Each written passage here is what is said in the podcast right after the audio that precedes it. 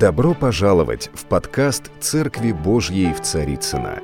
Надеемся, вам понравится слово пастора Сергея Риховского. Спасибо, что вы с нами.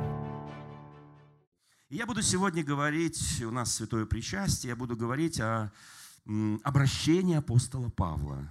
То есть Савла, когда он стал христианином. Он написал, ну, собственно говоря, он рассказал евангелисту Луке, который написал Деяния апостолов и Евангелие от Луки, он ему засвидетельствовал о том, как он пришел к Богу. И вот это очень важный момент. Вы знаете, если я задам такой простой вопрос, кто помнит, как пришел к Богу, как уверовал, как стал христианином? Поднимите руку, кто помнит. Кто помнит, как ты пришел к Богу. Да? Хорошо, слава Богу. Вот апостол Павел не просто это помнил, а он есть в Деянии апостолов трижды подробнейшее описание, как он пришел к Богу. И первое описание – это 9 глава Деяний апостолов. Савл, дыша угрозами, получил письма у первосвященников Синедриона и пошел в Дамаск, чтобы мучить христиан и влачить их в судилище. Вот, собственно говоря, с этого начинается 9 глава. И внезапно он был ослеплен сияющим, дальше он напишет в 26 главе, что свет был больше, чем свет солнца. И он ослепил его, и он упал. Кто ты, Господи? Вы знаете, и вот это вот э, описание 9 главы, потом описание 22 главы, где он опять в Иерусалиме, и его за то, что он вошел в храм, и многие подумали, что он осквернил этим храм Божий, и его потащили на площадь, там вмешался тысяченачальник, и тогда его, он попросил, чтобы сказать народу своей вере, и Павел подробно, детально, со всеми деталями, которые нет даже в 9 главе, рассказывает свое обращение перед всем Иерусалимом, перед священниками, перед фарисеями, книжниками, народом. И потом 26 глава Деяния апостолов, где он тоже детально, подробно рассказывает, как он стал христианином. И вы знаете, друзья мои, это на самом деле очень сильное свидетельство. В одном месте просто описание, в другом месте детализация для всего Иерусалима. И в третьем месте он выступает перед царем Агриппой, перед Фестом, перед известными вельможами, царями. Он им говорит, перед язычниками, он им говорит о том, и там есть подробности, которые он не говорит для иудеев, но которые он говорит для язычников. То, что он не говорит для язычников, он говорит для иудеев. Но у меня вопрос такой чисто практичный. Кто помнит свое обращение к Богу? Кому вы еще раз об этом рассказывали? Сколько раз рассказывали? Мы же верим, у нас, э, верим в Святую Троицу, Отец, Сын, Дух Святой. Как говорится, Бог любит Троицу, да? Вот, он трижды свидетельствует, я уж не говорю о Писаниях, в посланиях апостол Павел много раз возвращается к этому моменту своего уверования. Много раз он пишет об этом, кем он был и кем он стал. Он пишет о том, что он некий изверг был. Помните, мы с вами обсуждали эту тему. Сейчас я не буду ее касаться. Но это очень важный момент, момент обращения. Я очень хочу. Вы знаете, иногда стоит в памяти, и не только в памяти, а в жизни освежить. Как ты пришел Господу. Что произошло в тот момент? Да, может быть, ты не был Павлом, который гнал церковь, влачил христиан, мужчин и женщин, там в какие-то узилища и прочее. Да, может быть, ты не был этим человеком, но ты был богопротивником, либо ты не знал Бога достаточно, чтобы посвятить Ему свою жизнь, потому что без Бога жизнь просто бессмысленна. Однажды все в этом мире придет к завершению, но и ты проживешь, может быть, 90 лет, может быть, 100 лет – но все равно однажды ты предстанешь пред Ним. И вот Писание говорит о том, что предстать перед Ним чистым, предстать перед Ним святым. Я очень хочу, чтобы мы помнили свой день обращения, день покаяния. Я так понимаю, что у всех он разный. И, наверное, нет одинакового свидетельства. Да? У Павла одно, у Петра другое, у Иоанна третье, у некого Сергея, Ивана, Тимофея, Виктора, Светланы, Наташи, Нины. А эти свидетельства все отличаются – и в этом их прелесть, и в этом их красота, что они не похожи, но все это свидетельствует. Помните, чем мы победили дьявола? Мы победили его словом своего свидетельства. Поэтому, друзья мои, давайте, вот у нас будет такой месяц, сентябрь. Если вы откроете журнал «Флагман», он лежит на, каждой, на каждом стуле. Если вы откроете журнал «Флагман», там есть как раз слово пастора.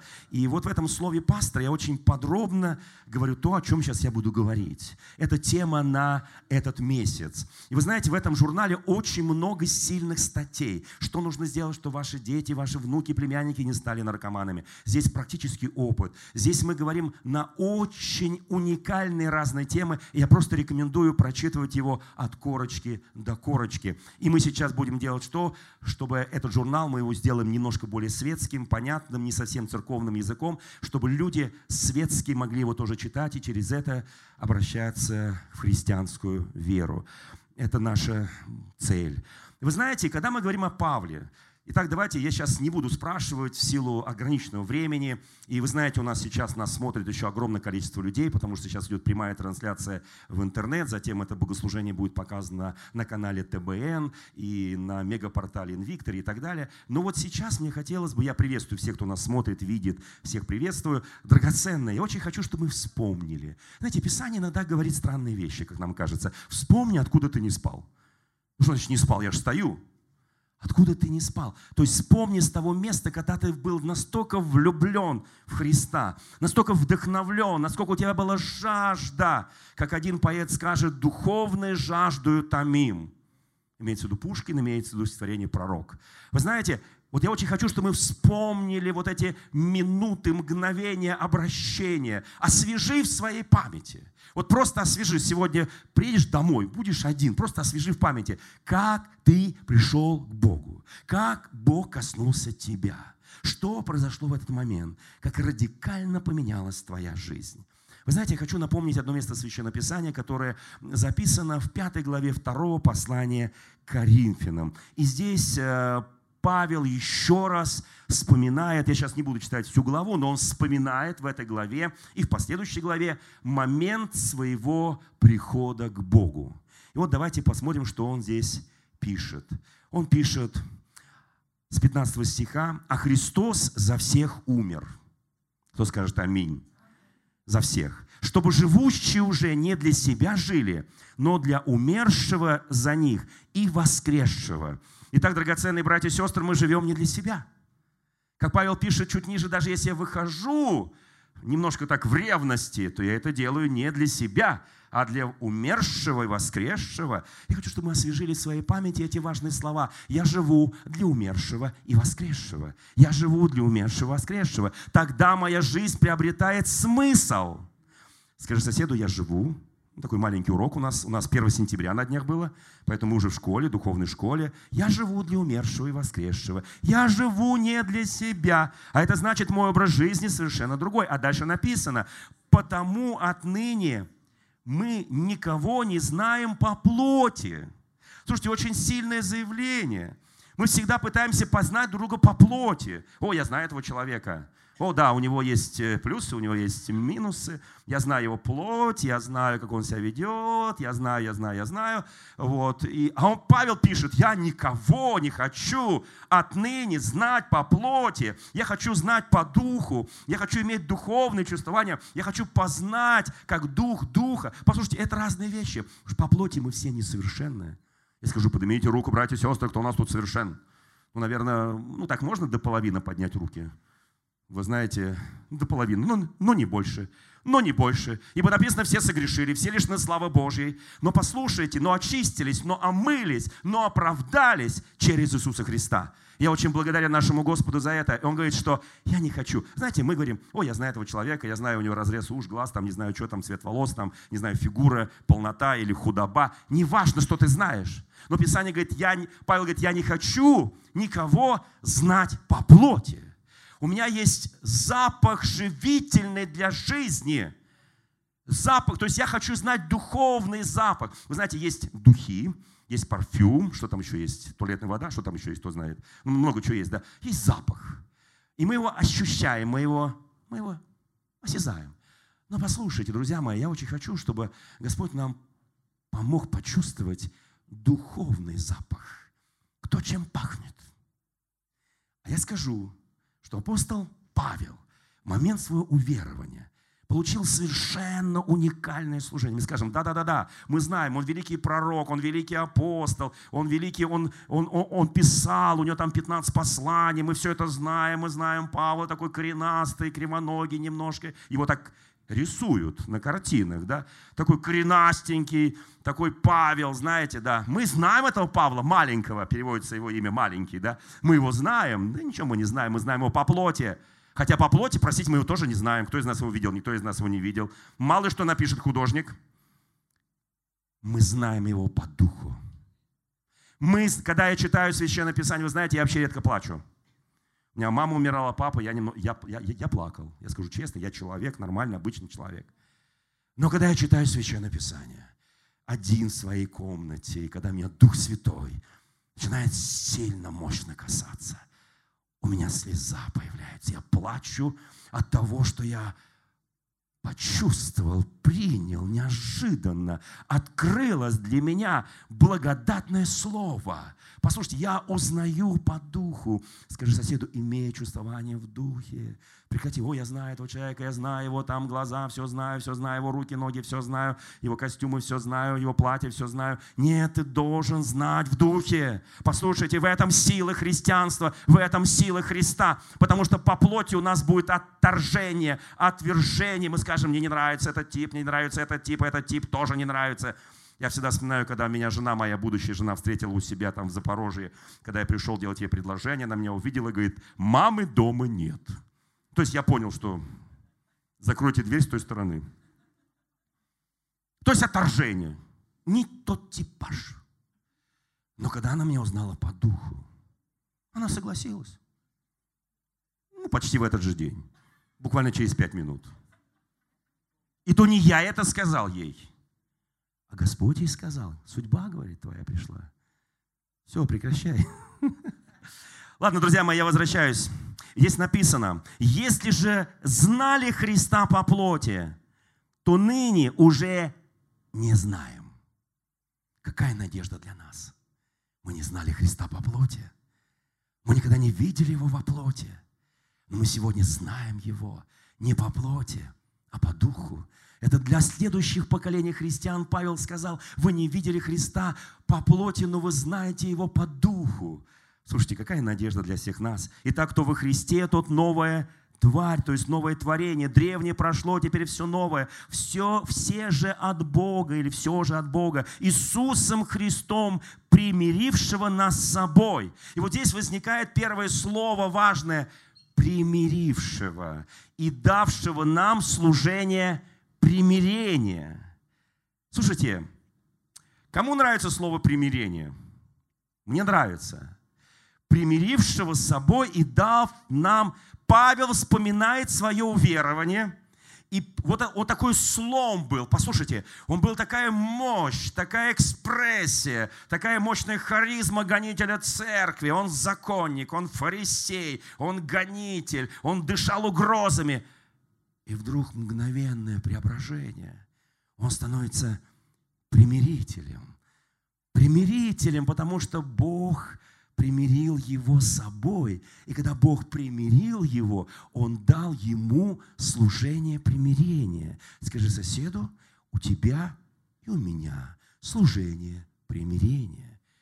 Блаженны миротворцы, ибо нарекутся сынами Божьими. Блаженны миротворцы. Он дал нам служение примирения. Друзья мои, нет ничего.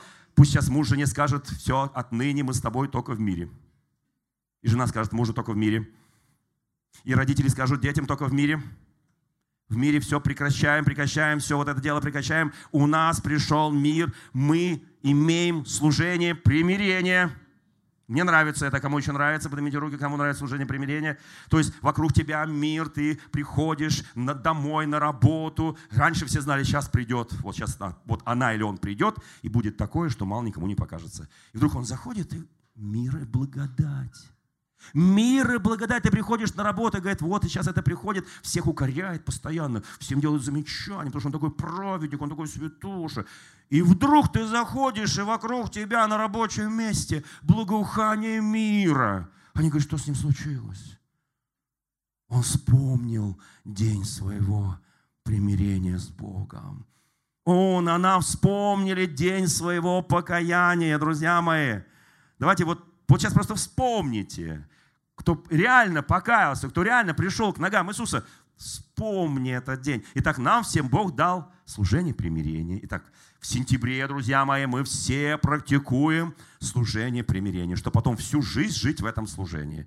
Но нужна практика. Но практика называется упражняться. Писание говорит, упражняйтесь. Вы знаете, у нас сентябрь, начало учебного года. Давайте мы поупражняемся примирением. Знаете, я это сейчас... Кто скажет аминь? Все, вы себя приговорили, друзья мои.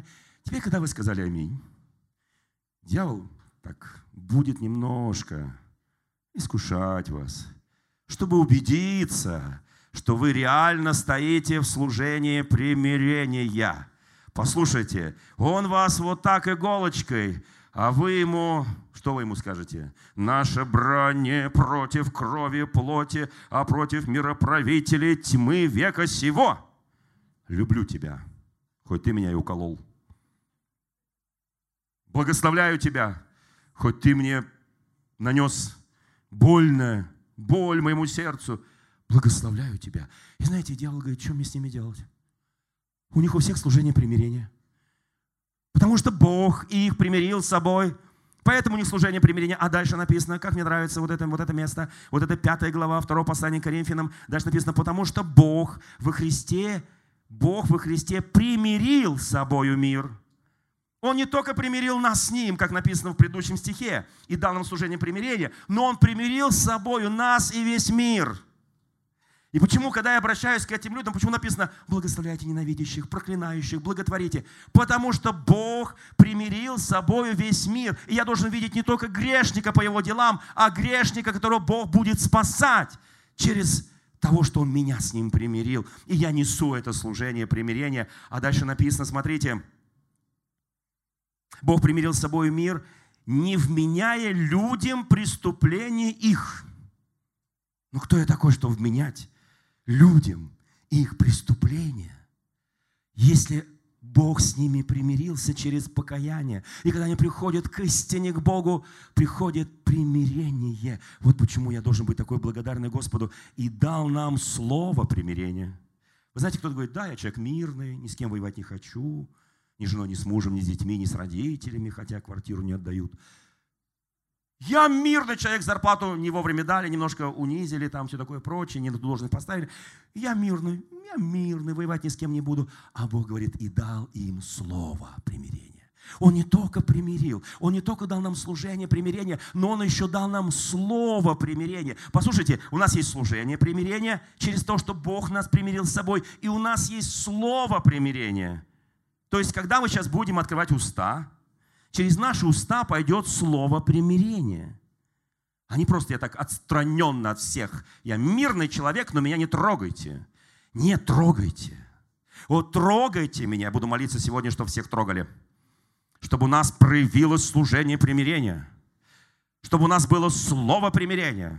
Я понимаю, что не всем это нравится, но, друзья мои, извините, мы христиане. Мы христиане. И дальше написано в Священном Писании, «Итак, мы посланники от имени Христова, и как бы сам Бог увещевает через нас, то есть через это слово примирение, через нас, от имени Христова просим, примиритесь с Богом».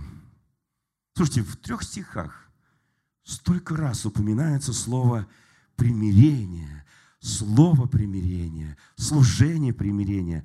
Павел знал это досконально, досконально, ибо не знавшего греха он сделал за нас, для нас жертвы за грех, чтобы в нем соделались праведными пред Господом все. Слава Господу. Друзья мои, итак вы скажете, это служение Павла? Да, отныне навсегда. Он скажет, я должен иудеям, я должен еленам, я должен всем. Что такое должен? Я хочу примирить всех в теле Христа.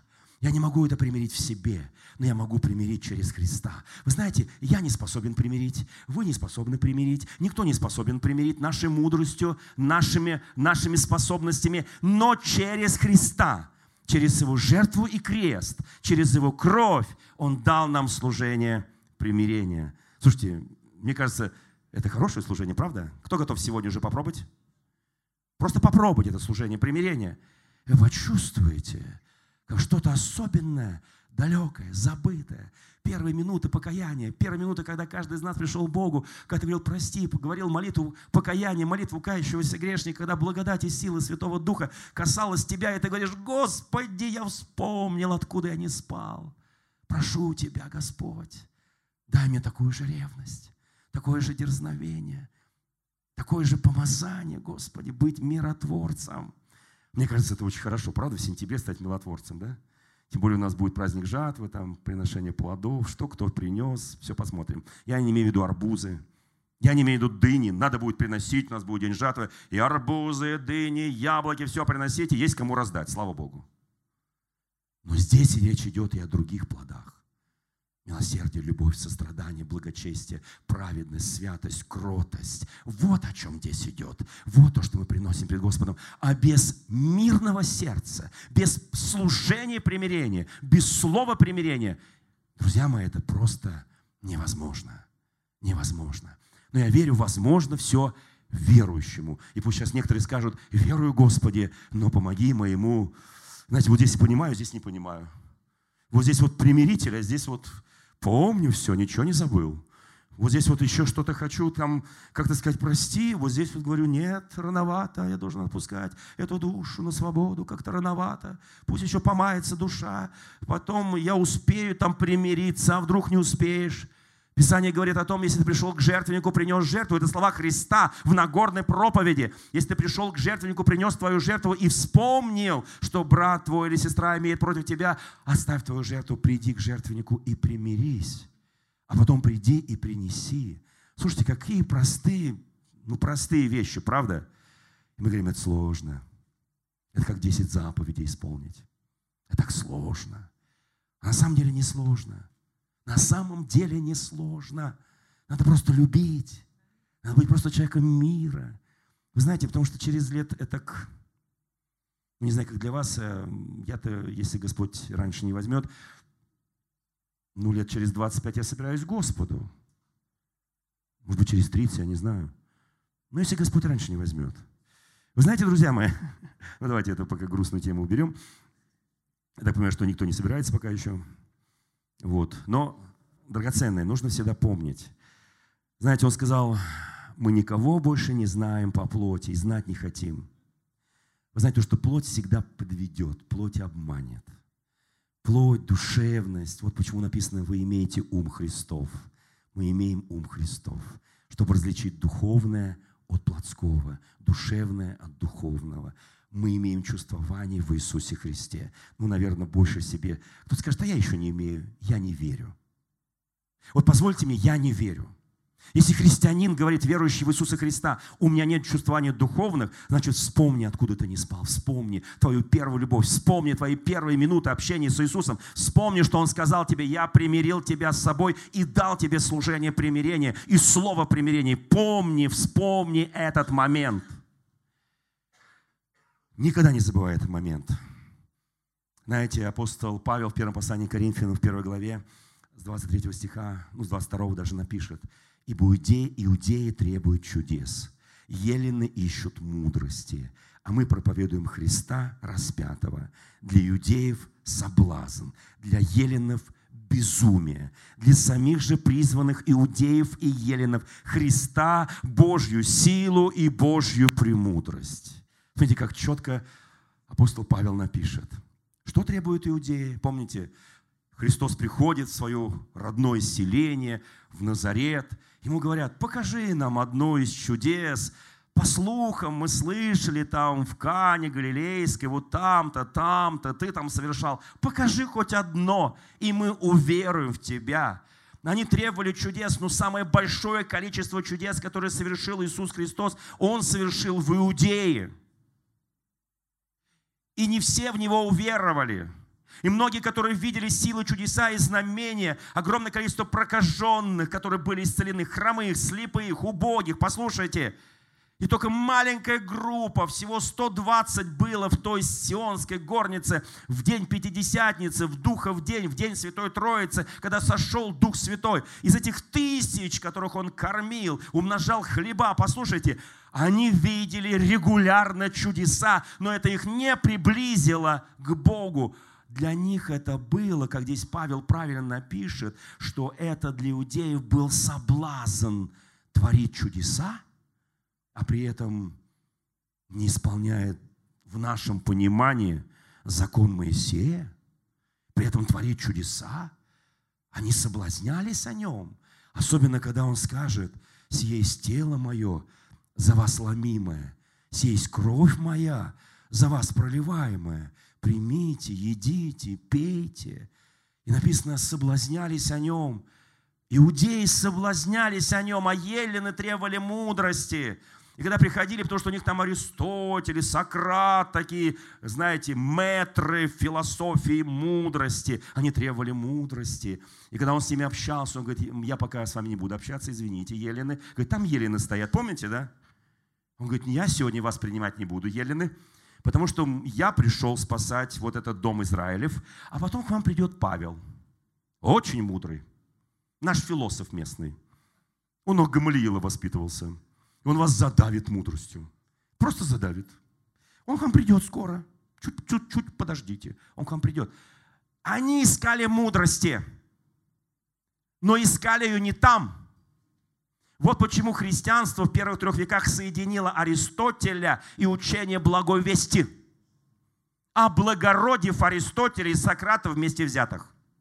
Послушайте, это очень важно, что мы понимали. Христианство влияет на все, на экономику, на все влияет, на социальный образ жизни, на уровень жизни, на все, на семейные ценности, нравственные ценности. Христианство влияет на все, оно все осветило, все облагородило, и мы несем служение примирения. Я хочу, чтобы мы понимали эти вещи драгоценные.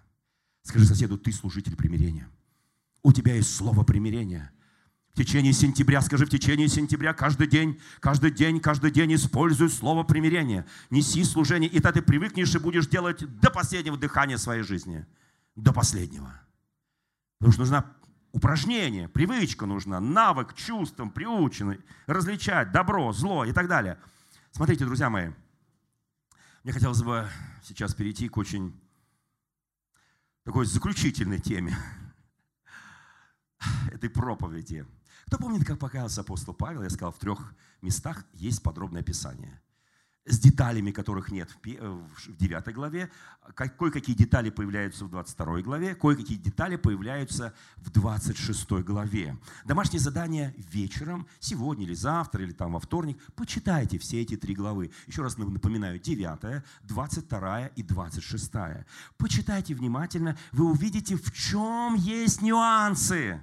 Но заметьте, апостол Павел, он сказал, что для тех, кто покаялись и иудеи, и еллины, он примирил их в теле Христа. И тех, кто требовали чудес, и тех, кто требовали мудрости.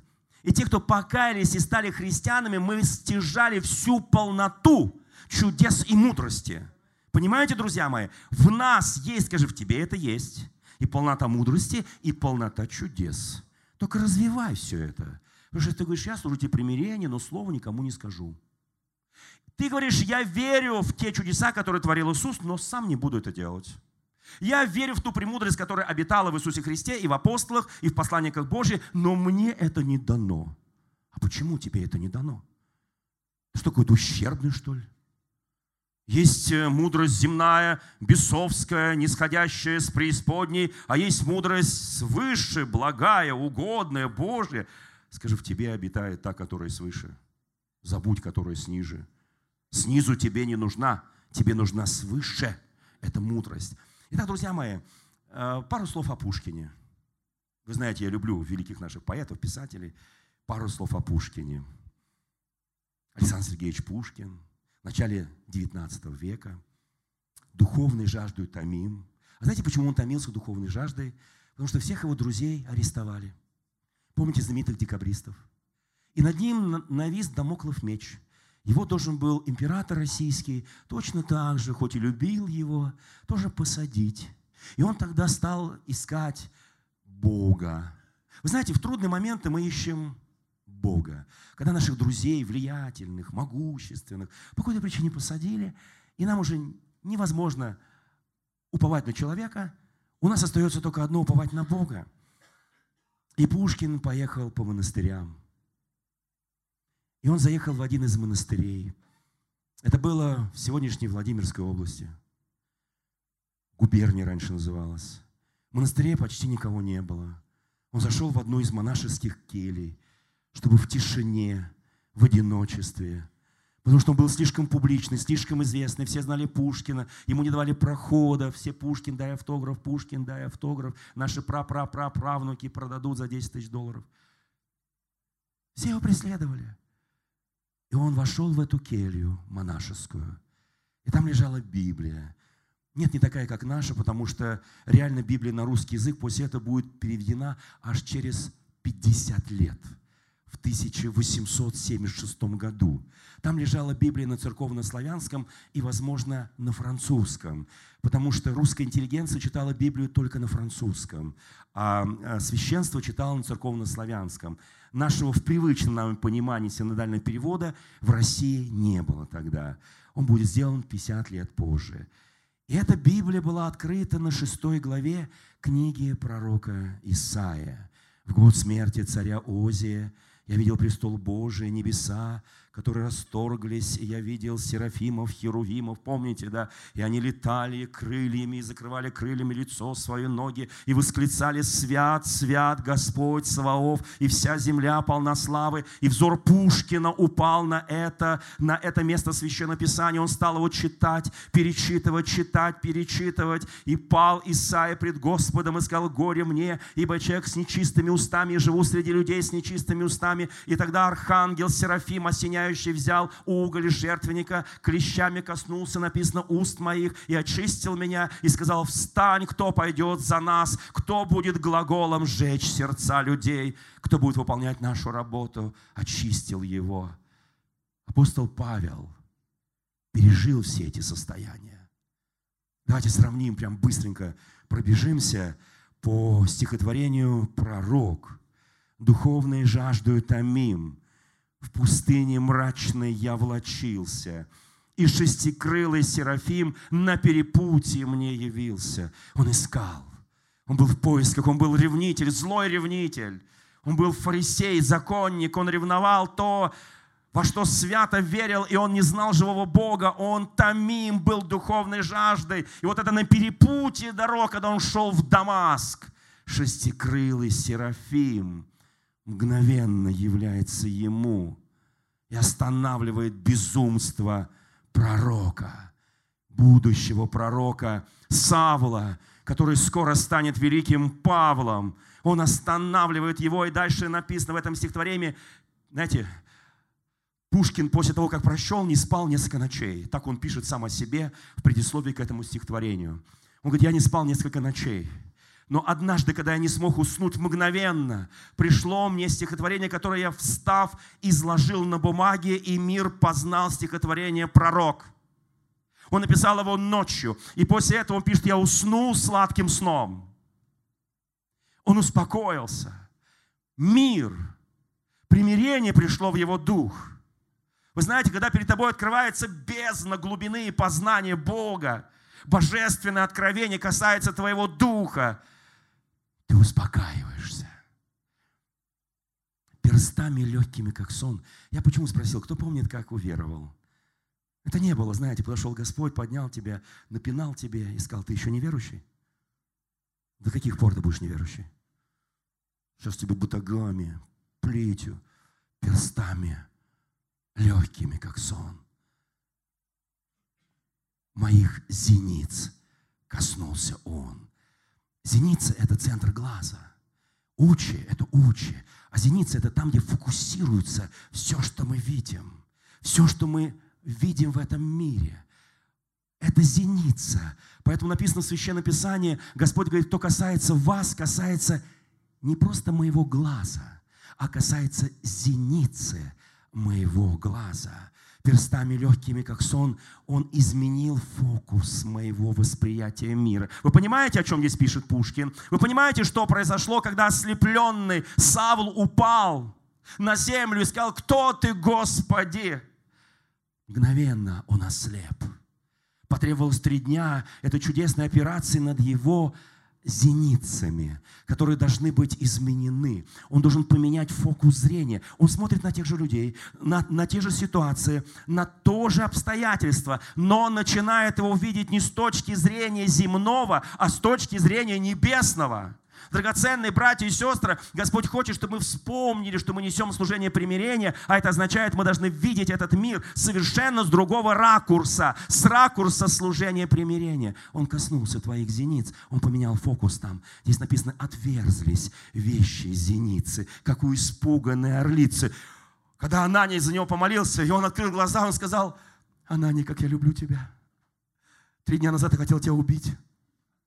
Три дня назад я шел с письмом, видишь, там написано Ананию, Ананию привлечь, вузы казнить.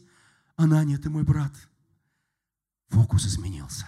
Послушайте, друзья мои, моих отверзлись вещи зеницы, как у испуганной орлицы. Моих ушей коснулся он, их наполнил шум и звон, и внял я небо содрогание, и горних ангелов полет, и гад морских подводный ход, и дольние лозы призябания. Он Слушайте, он исцелил его слух.